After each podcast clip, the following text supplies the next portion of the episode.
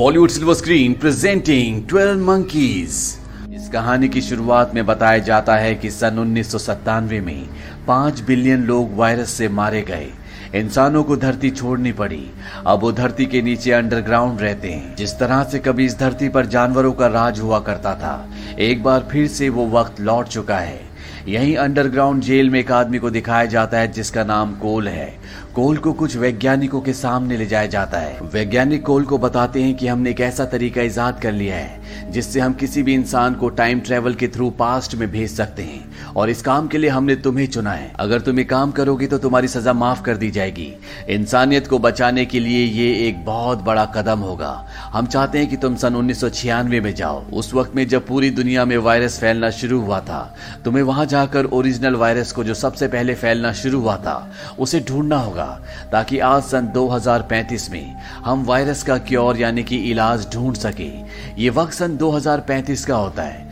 कोल इनकी शर्त मान जाता है। कोल को टाइम ट्रेवल के थ्रू पास्ट में भेजा जाता है, पर वो उन्नीस सौ छियानवे में न पहुंचकर सन 1990 में पहुँच जाता है, जहाँ पर पुलिस के साथ झगड़े की वजह से उसे गिरफ़्तार किया गया होता है। यहाँ पर डॉक्टर कैथरीन उससे मिलने के लिए आती है। कोल की अजीब बातों की वजह से उसे पागल समझा जाता है, इसीलिए उसे डॉक्टर के एक पैनल के सामने बुलाया जाता है, जहाँ पर डॉक्टर कैथरीन भी होती है। यहाँ पर कोल इन सबको बताता है कि सन उन्नीस सौ छियानवे में एक वायरस फैला था, जिसकी वजह से सन उन्नीस सौ सत्तानवे तक 500 करोड़ लोग मारे गए।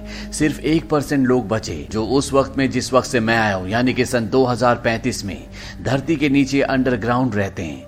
कोल की बातों पर किसी को भी विश्वास नहीं होता। उससे पूछा जाता है, क्या तुम दुनिया को बचाने के लिए आए हो? कोल कहता है कि नहीं, दुनिया पहले खत्म हो चुकी है। मैं बस उस वायरस की इन्फॉर्मेशन लेने के लिए आया हूँ, जिस वायरस की वजह से 500 करोड़ लोग मारे गए, ताकि हम अपने वक्त में सन 2035 में वायरस का क्योर बना सके, और एक बार फिर से खुले आसमान के नीचे सांस ले सके। यहाँ पर कोल कहता है कि मैं अपने वैज्ञानिकों की टीम को एक कॉल करना चाहता हूँ। उनके पास एक ऐसा यंत्र है, जिसकी मदद से एक नंबर डायल करके मैं उन्हें वॉइस मेल भेज सकता हूँ। कोल को इजाज़त दे दी जाती है, पर जब वो कॉल करता है तो कॉल एक औरत रिसीव करती है। दरअसल वैज्ञानिकों ने उस सिस्टम को, उस यंत्र को उन्नीस सौ छियानवे में सेट किया होता है, और कॉल होता है सन 1990 में, इसीलिए कॉल उनसे कनेक्ट नहीं कर पाता। कॉल को यहाँ पर पागल करार दे दिया जाता है, और जब वो पागल खाने में जाता है तो वहाँ पर उसे एक पागल मिलता है, जिसका नाम होता है जेफरी। जेफरी एक बहुत बड़े रईस का बेटा होता है। यहाँ पर कोल को एक अलग सेल में रख दिया जाता है, पर कोल वहाँ से गायब होकर वापस अपने वक्त में, यानी कि सन 2035 में आ जाता है, जहाँ पर आने के बाद कोल को एक रिकॉर्डिंग सुनाई जाती है, जिसमें एक लड़की कहती है कि 12 मंकीज की आर्मी ने अपना काम कर दिया है। इसके बाद वैज्ञानिक कोल से पूछते हैं, क्या तुमने संदेश भेजा था? ये संदेश हमें सन उन्नीस से आया है। कोल कहता है कि तुमने मुझे उन्नीस सौ छियानवे में नहीं, बल्कि उन्नीस सौ नब्बे में भेज दिया था। कोल को यहाँ पर कुछ फ़ोटोज़ दिखाई जाती है, और पूछा जाता है, क्या तुम इनमें से किसी से मिले थे? यहाँ पर उसे जेफरी की फ़ोटो भी दिखाई जाती है, वो पागल जो कोल को पागल खाने में मिला था। कोल कहता है कि शायद मैं इससे मिल चुका हूँ। इसके बाद कोल को एक और मौका दिया जाता है।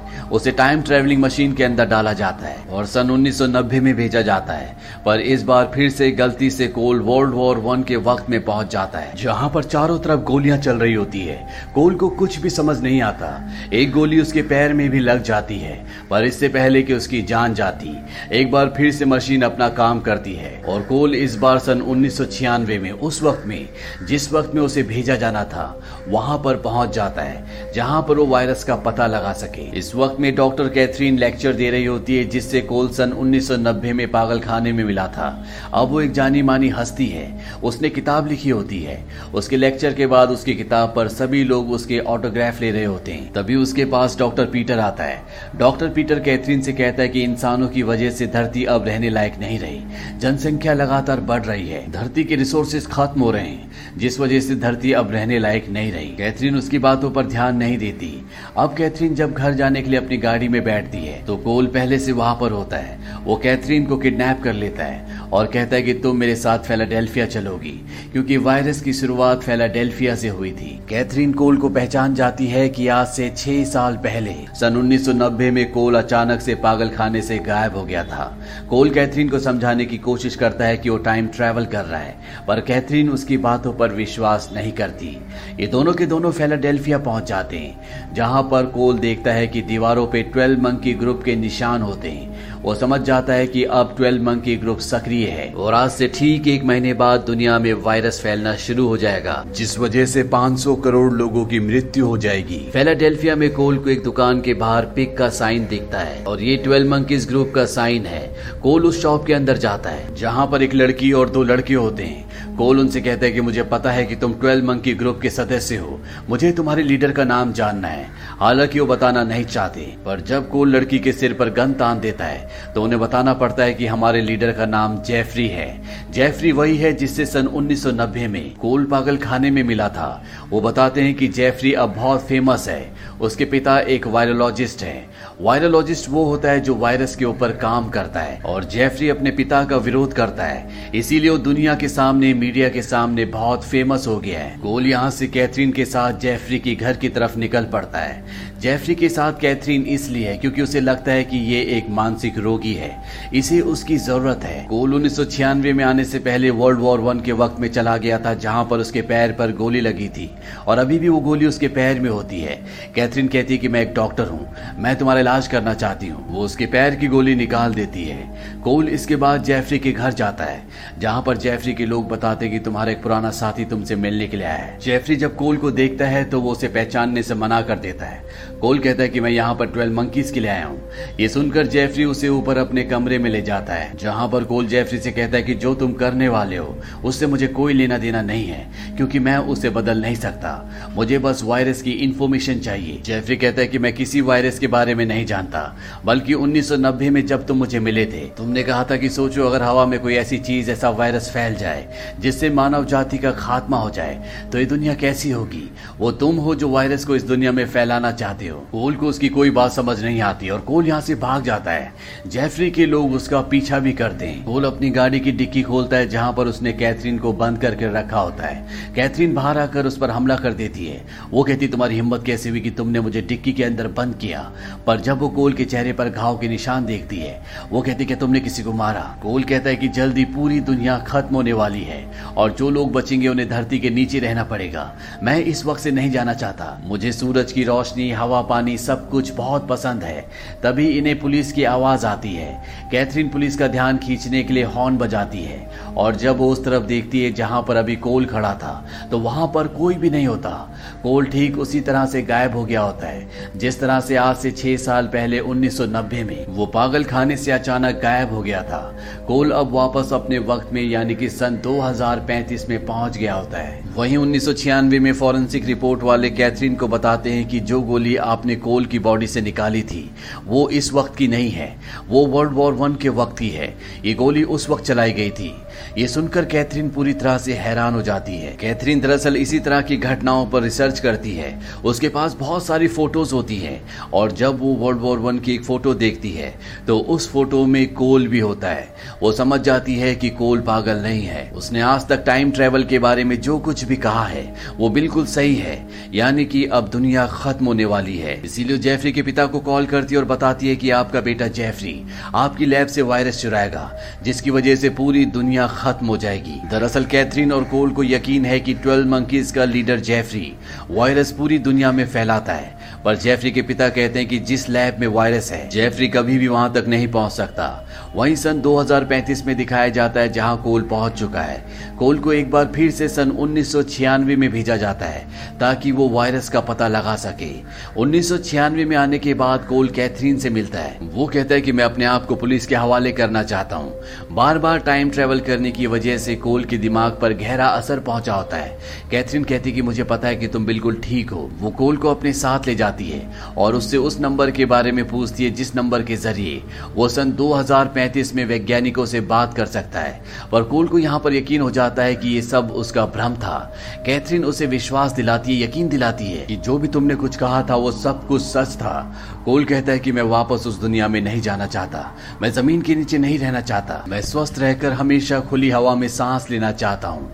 कोल को वो नंबर याद आ जाता है, जिस नंबर पर उसने आज से छह साल पहले 1990 में अपने वैज्ञानिकों से बात करने की कोशिश की थी। वो नंबर कैथरीन को बताता है। कैथरीन कहती है कि मैं इस नंबर पर वैज्ञानिकों से बात करके आती हूँ। बहुत जल्द वो वापस लौट आती है। वो बहुत खुश होती है। वो कहती है कि ये नंबर एक कारपेट कंपनी का था। मैंने उनसे कहा कि ट्वेल्व मंकीज की आर्मी ने अपना काम कर दिया। है। कोल कहता है कि इसके बाद तुमने कहा होगा, मेरी क्रिसमस। ये सुनकर वो पूरी तरह से हैरान हो जाती है, क्योंकि कैथरीन ने ऐसे ही कहा था। कैथरीन पूछती कि तुम्हें कैसे पता? कोल कहता है कि सन 2035 में तुम्हारा ये मैसेज वैज्ञानिकों को मिल गया था। उन्होंने मुझे मैसेज सुनाया था। और यहाँ पर अब कोल को सब कुछ पूरी तरह से साफ़ साफ़ याद आ जाता है। इन दोनों को यकीन हो चुका है कि बहुत जल्दी वायरस पूरी दुनिया में फैलने वाला है, जिससे 500 करोड़ लोगों की मृत्यु हो जाएगी। पर ये चाहकर भी इस महामारी को नहीं रोक सकते, क्योंकि ये घट चुका है। ये तो बस सिर्फ़ उस वायरस को ढूंढना चाहते थे, पर अब कोल ने फैसला किया है कि वो इसी दुनिया में रहेगा। उसने अपने शरीर से उस सोर्स को भी निकाल दिया होता है, जिससे सन 2035 के वैज्ञानिक उसे वापस 2035 में बुला सकते थे। दरअसल वो उसके दांत में होता है। कोल कहता है कि मेरे पास मेरी ज़िंदगी के जितने भी दिन हैं, वो मैं तुम्हारे साथ बिताना चाहता हूँ। कोल ने कभी भी अपनी ज़िंदगी में समंदर नहीं देखा होता। इसीलिए कोल को कहती कि मैं तुम्हें समंदर दिखाने के लिए ले जाऊँगी। ये दोनों अपना भेष बदल लेते हैं, क्योंकि कोल के पीछे पुलिस होती है, और जब कोल कैथरीन को उसके बदले हुए रूप में देखता है तो वो कहता है कि तुम मुझे हमेशा सपनों में आया करती थी। दरअसल कोल को हमेशा एक सपना आता है, और उस सपने में वो हमेशा कैथरीन को देखा करता था। वो कहता है कि मैं तुम्हें पहचान नहीं पाया था, लेकिन अब मैं जानता हूँ कि तुम कौन हो। कैथरीन को भी ऐसा लगता है जैसे वो कोल को बहुत पहले से जानती है। ये दोनों एक दूसरे के करीब आ जाते हैं। अब अगली सुबह टैक्सी से एयरपोर्ट की तरफ़ जा रहे होते हैं, क्योंकि इन्हें फ्लोरिडा जाना है, जहाँ पर कैथरीन कोल को समंदर दिखाना चाहती है। टैक्सी ड्राइवर इन्हें कहती कि हमें रास्ते में ट्वेल्व मंकीज की आर्मी मिल सकती है। उन्होंने चिड़ियाघर के सभी जानवरों को छोड़ दिया। साथ ही जेफरी के पिता की लैब में जितने भी जानवर थे, जेफरी ने उन सबको भी छोड़ दिया और अपने पिता को पिंजरे में बंद कर दिया। यहाँ पर कोल और कैथरीन को समझ में आ जाता है कि ट्वेल्व मंकीज की आर्मी का मकसद कुछ और था। वो बंदी जानवरों को आज़ाद करना चाहते थे, न कि वायरस को इस दुनिया में फैलाना चाहते थे। अब ये दोनों के दोनों एयरपोर्ट पहुँच जाते हैं, जहाँ पर पुलिस इन्हें ढूंढ रही होती है। और जब कैथरीन टिकट्स लेने के लिए जाती है तो कोल उस नंबर पर जिस नंबर पर वो सन 2035 में वैज्ञानिकों से बात कर सकता है। उन्हें बताता है कि 12 मंकीज की आर्मी को भूल जाओ। उन्होंने कुछ नहीं किया। और ना ही अब मैं वापस आऊँगा। कोल के फ़ोन रखने के पाँच मिनट बाद फ्यूचर से यानी कि सन 2035 से कोल का एक दोस्त यहाँ पर आ जाता है, जिसे सन 2035 से वैज्ञानिकों ने यहाँ पर भेजा है। वो कोल को एक गन देता है। वो कहता है कि तुम्हें ऑर्डर्स मानने पड़ेंगे। नहीं तो हमें कैथरीन को मारना पड़ेगा। हम मजबूर है। कोल उससे गन ले लेता है। वहीं दूसरी तरफ़ कैथरीन को दिखाया जाता है जो एक आदमी से टकराती है और ये आदमी और कोई नहीं बल्कि डॉक्टर पीटर्स होता है। वही डॉक्टर पीटर्स जो एक बार सेमिनार के बाद कैथरीन के पास उसी की बुक पर उसका ऑटोग्राफ लेने के लिए आया था। उसने कैथरीन से कहा था कि इंसानों ने धरती को रहने लायक नहीं बचाया। बढ़ती हुई जनसंख्या धरती के सारे रिसोर्सिस को खत्म कर रही है। साथ ही साथ कैथरीन को यहाँ पर यह भी पता चलता है कि डॉक्टर पीटर जेफरी के पिता जो कि वायरोलॉजिस्ट हैं, उनका असिस्टेंट भी है। और हो ना हो, इसी के पास वो वायरस है, जो पूरी दुनिया में फैलने वाला है। वो सारी बातें कोल को बता देती है। ये दोनों डॉक्टर पीटर्स को ढूंढना शुरू कर देते हैं। कैथरीन को डॉक्टर पीटर्स दिख जाता है, पर वो सिक्योरिटी क्रॉस कर चुका होता है। हालाँकि वो चिल्लाकर कहती है कि उसके पास खतरनाक वायरस है, पर उसकी बात कोई नहीं सुनता। कोल के पास जो गन होती है, वो उसे लेकर डॉक्टर पीटर्स के पीछे भागता है, पर तब तक पीछे से पुलिस आ जाती है, जो पहले से कोल को ढूंढ रही होती है, और वो कोल को गोली मार देती है। कैथरीन कोल के पास जाती है, जहाँ पर कोल अपनी ज़िंदगी की आखिरी साँसें लेता है। ये वो पल होता है जो कोल ने अपनी ज़िंदगी में सपनों में कई बार देखा होता है। कैथरीन समझ जाती है कि कोल कहीं ना कहीं उन्नीस सौ छियानवे में यहीं पर कहीं है। वहीं दूर से एक छोटा सा बच्चा ये सब कुछ देख रहा होता है, और ये बच्चा और कोई नहीं, बल्कि कोल का बचपन का रूप होता है। यानी कि इस वक्त में दो कोल होते हैं, एक उन्नीस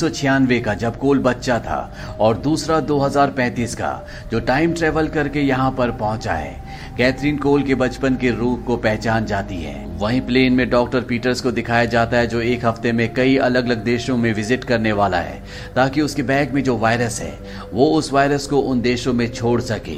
पर यहाँ पर उसकी बगल वाली सीट में एक लेडी बैठी होती है, और ये सन 2035 से यहाँ उन्नीस सौ छियानवे में आई होती है। यानी कि इसे पता है कि पीटर ही वो आदमी है, जिसने वायरस पूरी दुनिया में फैलाया था, और अब वैज्ञानिक इस असली वायरस का पता लगाकर सन 2035 में जहाँ पर दुनिया लगभग पूरी तरह से खत्म हो चुकी है, वहाँ पर वायरस का क्योर ढूंढ सकते हैं, जिससे दुनिया एक बार फिर से पहले की तरह हो जाएगी, जहाँ पर इंसान हवा में, धूप में, पानी में खुलेआम बिना डरे घूम सकते हैं। तो ये थी पूरी कहानी फ़िल्म ट्वेल्व मंकीज की। ये फ़िल्म सन उन्नीस में रिलीज़ हुई थी। आई पर इसकी रेटिंग है आठ। इस फ़िल्म का बजट था 30 मिलियन डॉलर और बॉक्स ऑफ़िस पर इसने कमाई की थी एक मिलियन डॉलर्स की। उम्मीद करते हैं कि ये कहानी आपको पसंद आई होगी।